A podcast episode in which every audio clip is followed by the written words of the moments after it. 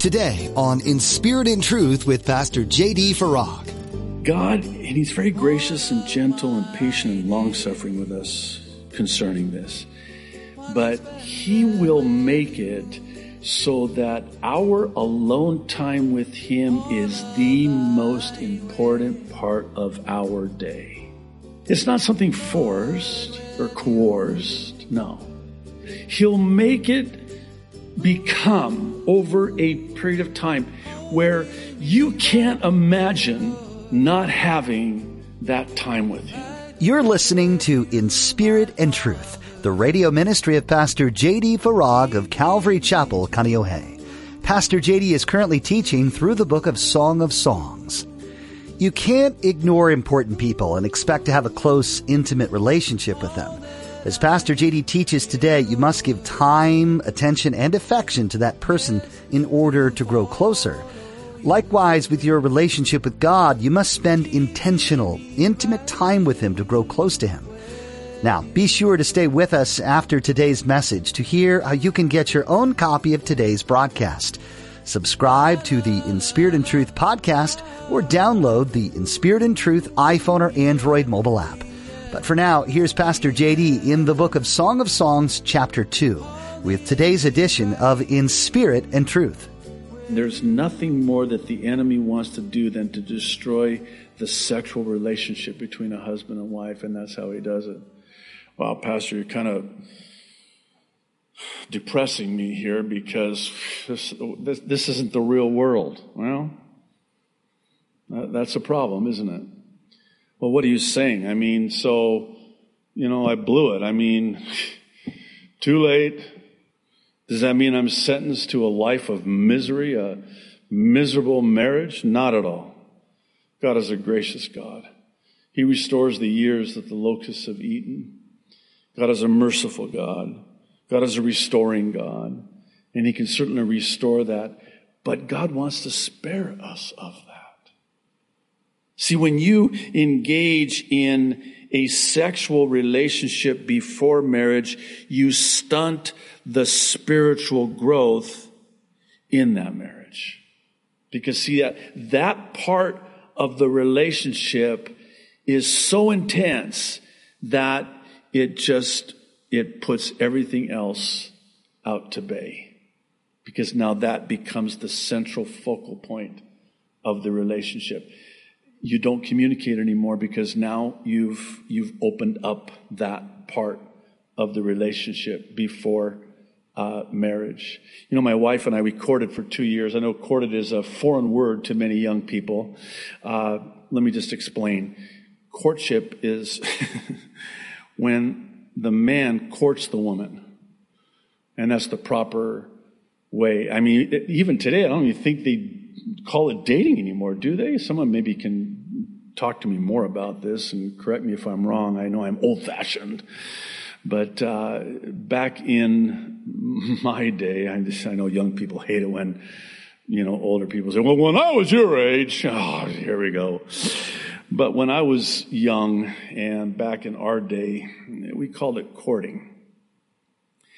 And it was that period of time where you got to know each other. For the first several months, my wife and I didn't even hold hands because even the touching releases hormones. And it starts there, by the way. I mean, kissing, Oh, be very, very careful. because that just sets things in motion. It stirs it up. It wakes it up. Don't wake it up yet.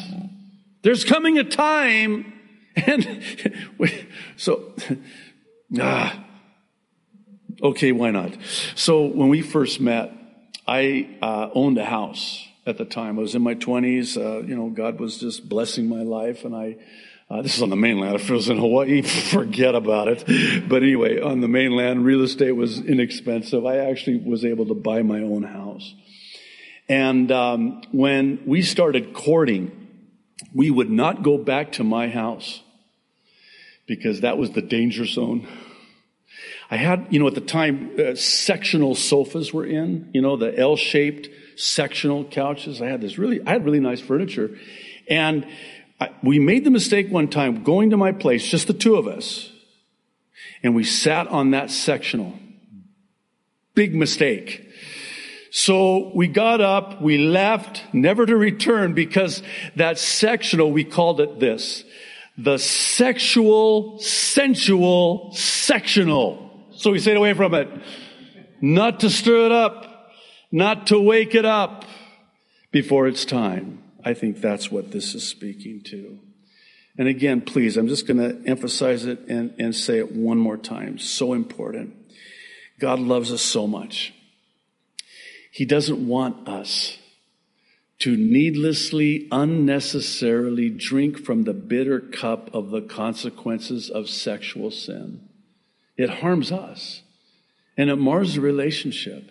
You bring that into the marriage relationship, sex before marriage, and the sex in marriage will, ah, I hate to say it, I've seen it many times as a pastor.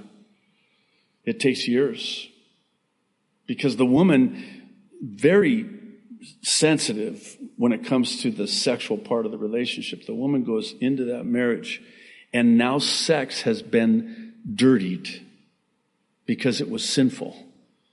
And to make that transition from sex being sinful before marriage to sex being beautiful in marriage, that's not an easy do.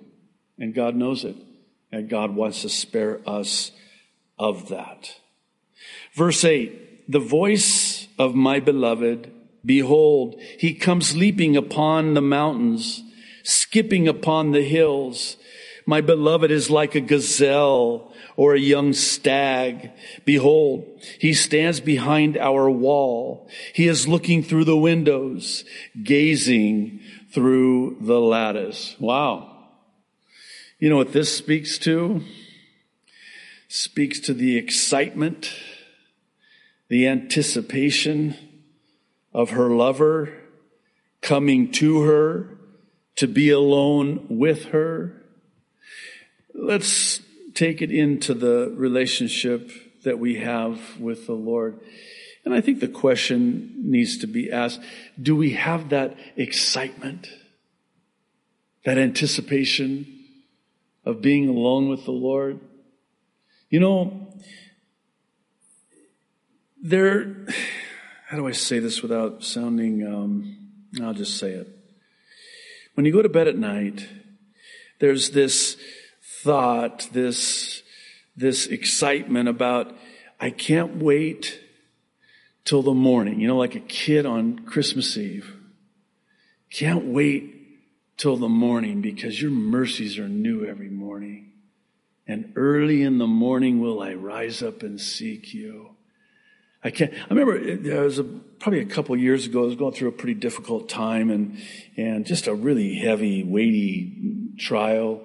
And I remember going to bed and I had been just praying and fasting all day. And you know, when you're, when you're fasting, you're really close to the Lord and sensitive to the Lord and, and uh, in communion, constant conscious communion with the Lord. And so I, I was ending the day and I, I didn't want to end the day. I didn't want it to end because I was just so enraptured with the Lord that day and just was communing with him on such a deep and intimate level. You know, like Psalm 16:11, in your presence is found fullness of joy. And I was tasting of that and I didn't want it to end. And I remember praying as I was going to sleep, Lord, um, tomorrow morning, okay? I can't wait till tomorrow. Can, can, can we pick it up where we left off? Tomorrow morning when I, I can't wait to get up in the morning and then we're just going to be together again. That's what this is talking about. You know, I, I think I mentioned this, maybe it was last week, but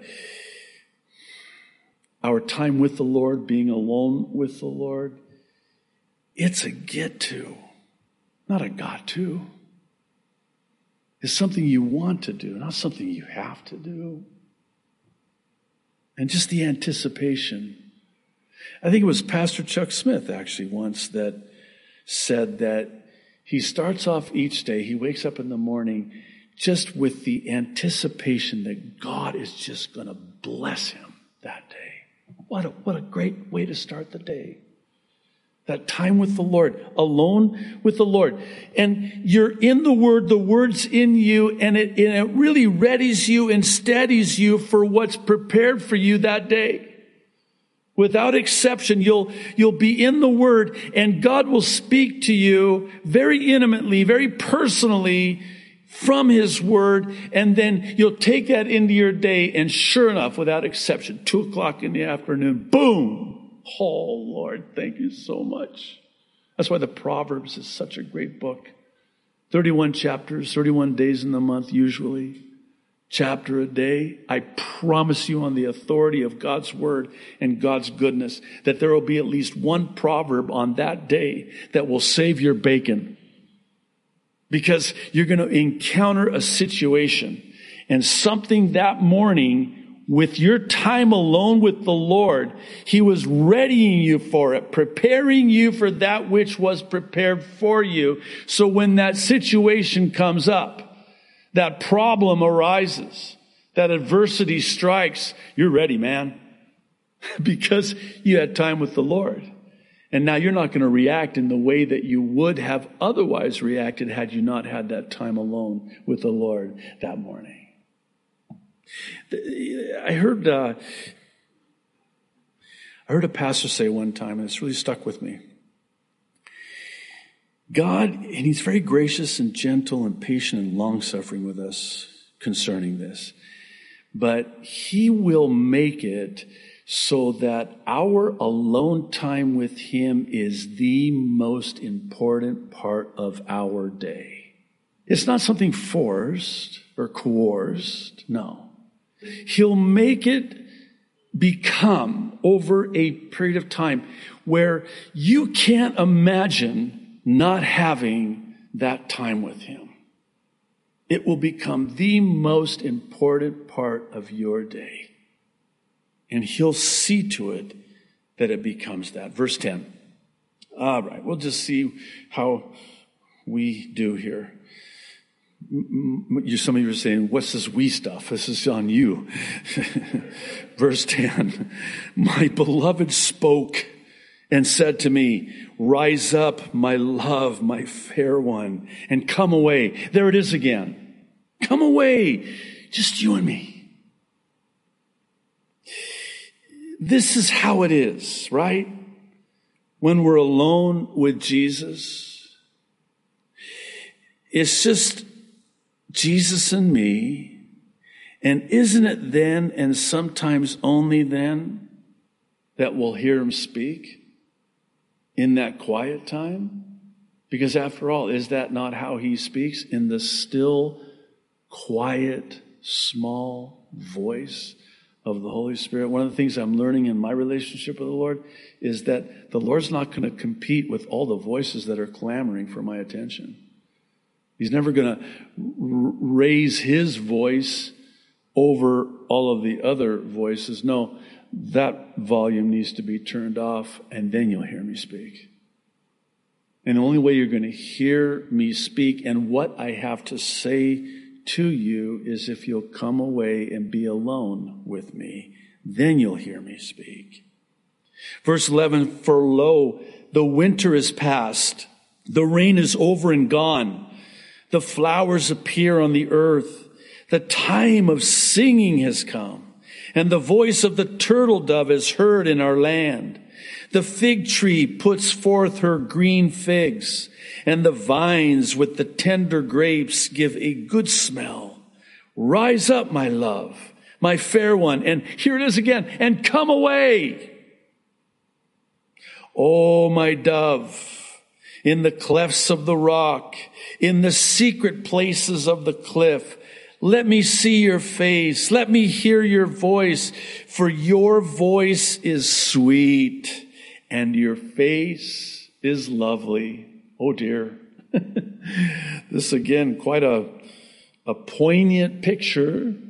Did you notice that it deals with every single one of the senses?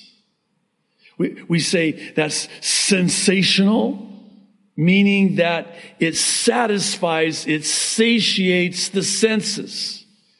The sense of smell, a fragrance. The, the, the hearing, I hear your voice. Oh, it's beautiful. Touch, lovely your face when I touch your face.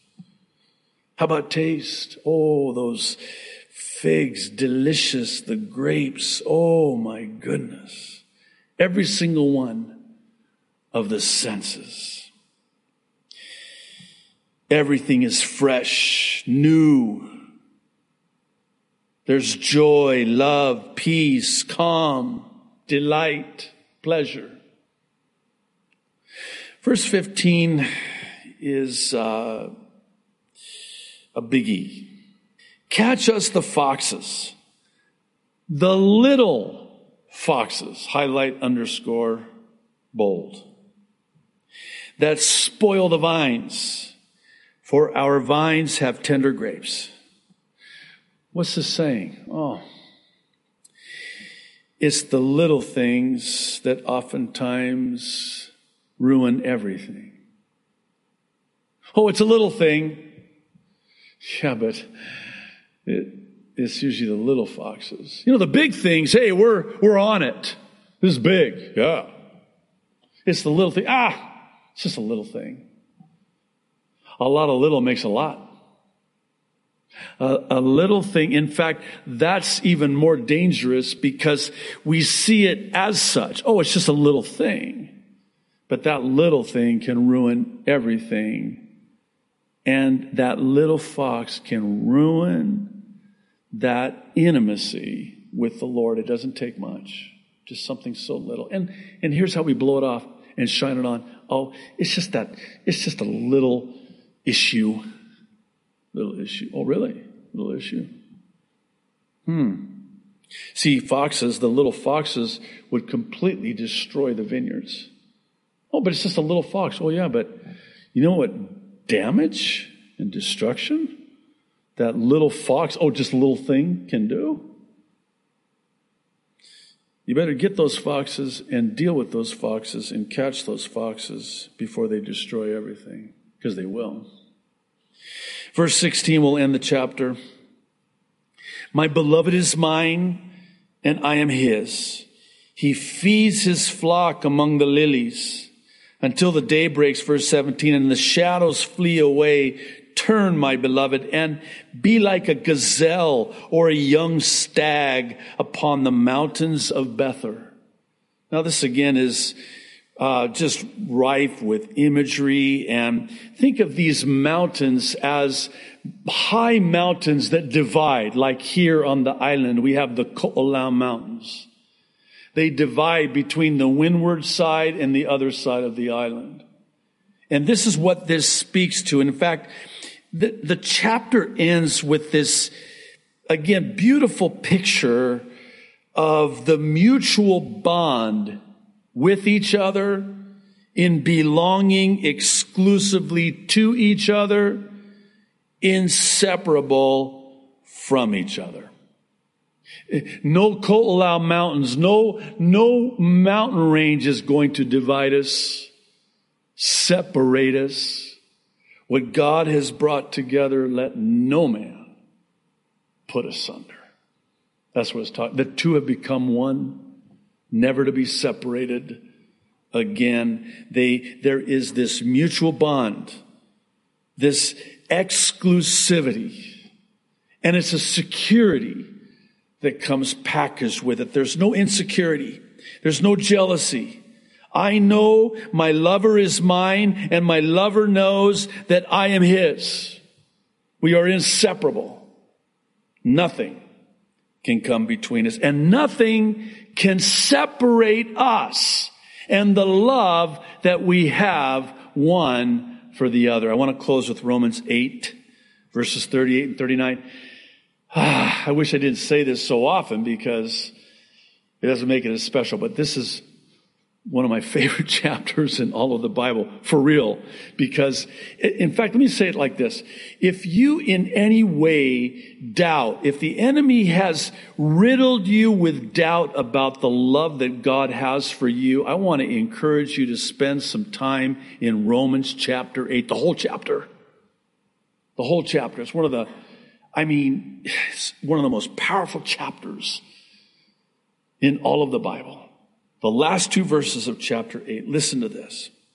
For I am convinced that neither death nor life, neither angels nor demons, neither the present nor the future, nor any powers, neither height nor depth, nor anything else in all creation covers it all. Can you think of anything we missed here? Height, depth, got it. All creation got it. Demons, angels got it. Powers got it. Past, present, future got it. Anything else? Nope, I'm done. It's all covered. None of those things, no thing will be able to separate us from the love of God that is in Christ Jesus our Lord. You know, we read a verse, verses like that, a passage like that, and oh, would to God that we were reading it for the first time. We've read it so many times that it, it kind of doesn't quite pack the same punch that it once did. You know what this is saying? There's nothing you can do to make God love you less. Let me say the same thing again in a different way. And th- this is what the enemy does, by the way. And that's why the very first verse of Romans chapter 8 says, There is therefore now no condemnation, no guilt for those that are in Christ Jesus our Lord. And it goes on the whole chapter to reinforce so that Paul could come to this conclusion and say, I'm convinced the jury is no longer out. The verdict is in. This is a done deal. There's nothing that can separate me from the love that God has for me. And I know again that and we've talked about this many times before that it, it's so almost cliche. Yeah, I know God loves me. I know God loves me. But when you say it like this, well, God likes you too. He does. He likes me? Yeah. Whoa, he does. I thought he was mad at me. No. Yeah, but I, I didn't have a very good week. Oh, what? God's up there going, I don't know. I have to give this one a few days. You know, isn't the enemy right there going, hey, I wouldn't pray right now. I mean, you know, I, I kind of lay low for a while after what you did. Yeah, I know. I don't think God's too happy with me right now.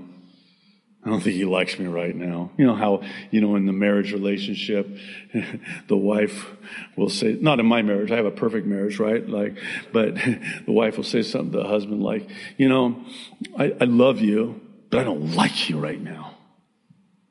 God will never say that. He loves you. He likes you. And there's nothing you can do to make him love you less. He loves you so much. He loves you so much. It's easy to read through the book of Song of Songs and think it only applies to couples.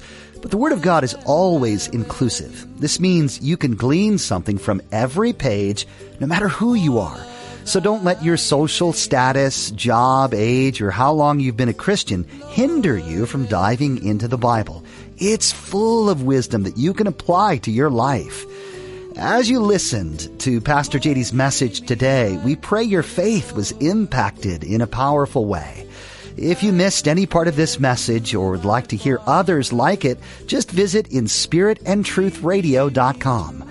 There you'll find an archive of teachings as well as other helpful tools in your walk with the Lord. We always love to hear from our listeners too. If you have a specific prayer request or any questions, please don't hesitate to get in touch with us through our contact form on our website. Again, that's in spiritandtruthradio.com. You'll find it under the About tab. If you're in the Kaneohe area, we'd love to connect and have you join us for our worship services. Always feel free to bring your friends and family along too.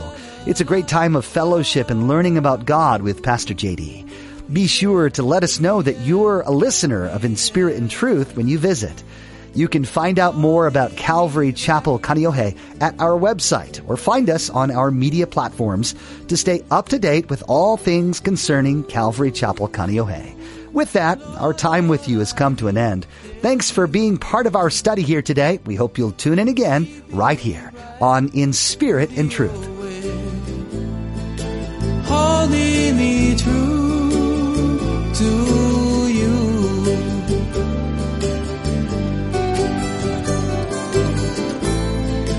La la la.